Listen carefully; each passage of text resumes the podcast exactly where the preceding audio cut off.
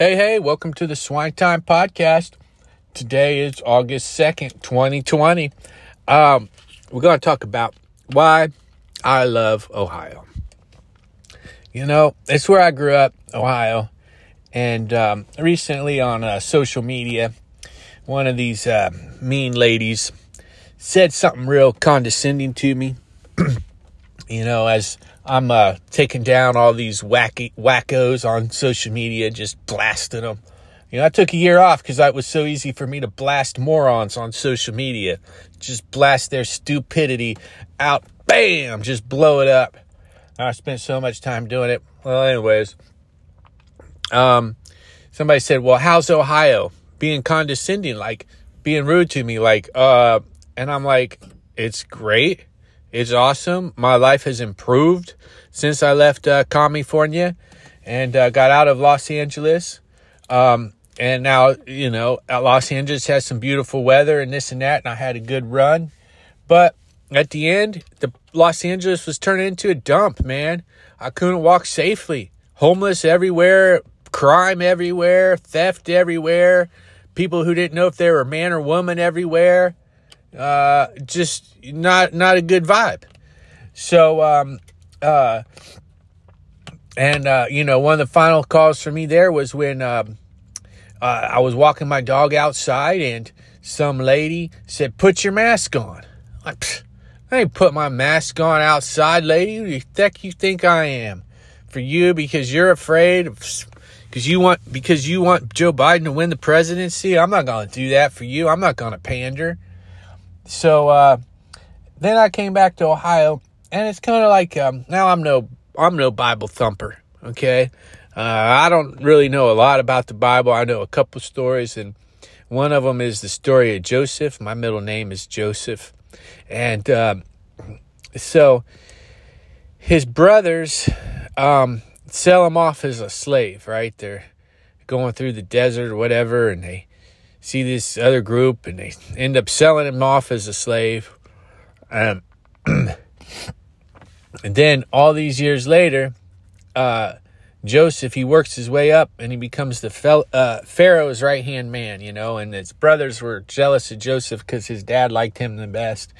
And then he becomes the Pharaoh's right-hand man. He works real hard, and the Pharaoh gives him all, all you know, he's given him the the grain and the and, and uh, the bread and everything.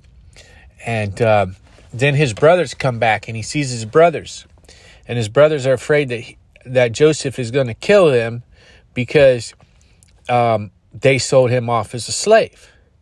And Joseph said, no, if it weren't for you selling me off as a slave, I wouldn't be able to send all this grain and bread back to back to dad. And he sends him all this grain and bread and food back for them to take back to his father. And it's kind of like, uh, in a little different way, it's kind of like how I feel about um, making it back to Ohio. Because, you know, had all that crap not happened in uh, the pandemic, then I wouldn't have gotten a chance to come back home to Ohio and see the place that I really love. Because out here, I'm around nature, I'm around, I'm around generally good people, you know, nice, safe areas, friendly people, um, and people that aren't really, they don't really want anything from you, right? When I was living in Los Angeles, you know, first question people ask is, what do you do? And the reason why they ask you, what do you, you do, is because they're trying to figure out what they can take from you. They're figuring out what they can get from you. So that's why, because it's not, because out here, people's co- first question is not what you, what do you do? It's just how are you, you know, kind of family type question. This, this in fact, uh, some in the cities, I guess, what do you do is more often, but in Los Angeles in particular, people will ask you right away, what do you do? Because they want to find out, are you valuable to them? Will you help them get to, to their goals?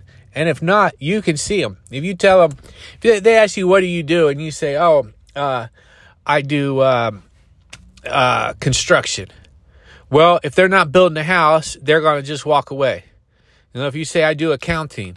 And if they're not, if they don't need uh, uh, their taxes done, they're going to walk away, right? But if you say something that can help them, oh, I'm a producer, this and that.